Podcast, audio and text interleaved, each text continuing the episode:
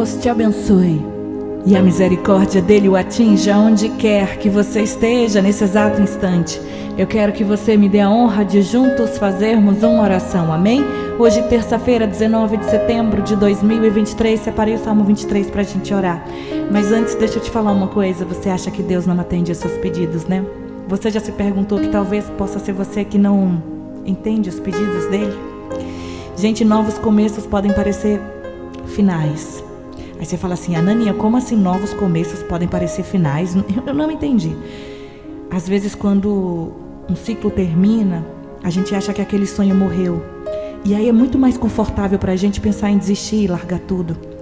Só que, na verdade, ele não terminou. Apenas começou.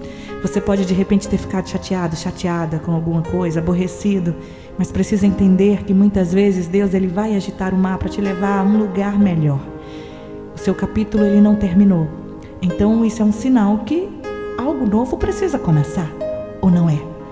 Então, não fique chorando, nem se lamentando os finais.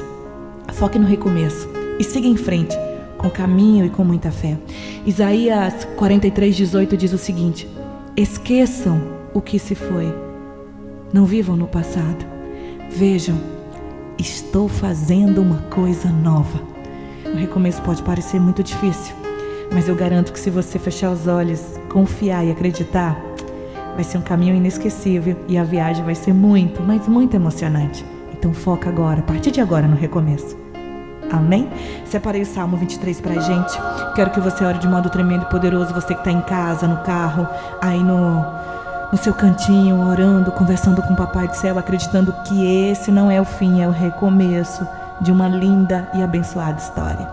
O Senhor é o meu pastor e nada me faltará. Ele me faz repousar em passos verdejantes.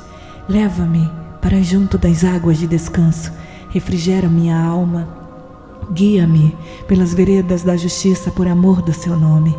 Ainda que eu ande pelo vale da sombra da morte, não temerei mal algum, porque tu estás comigo. O teu bordão e o teu cajado me consolam. Prepara-me uma mesa na presença dos meus inimigos. Unge minha cabeça com óleo, o meu cálice faz transbordar.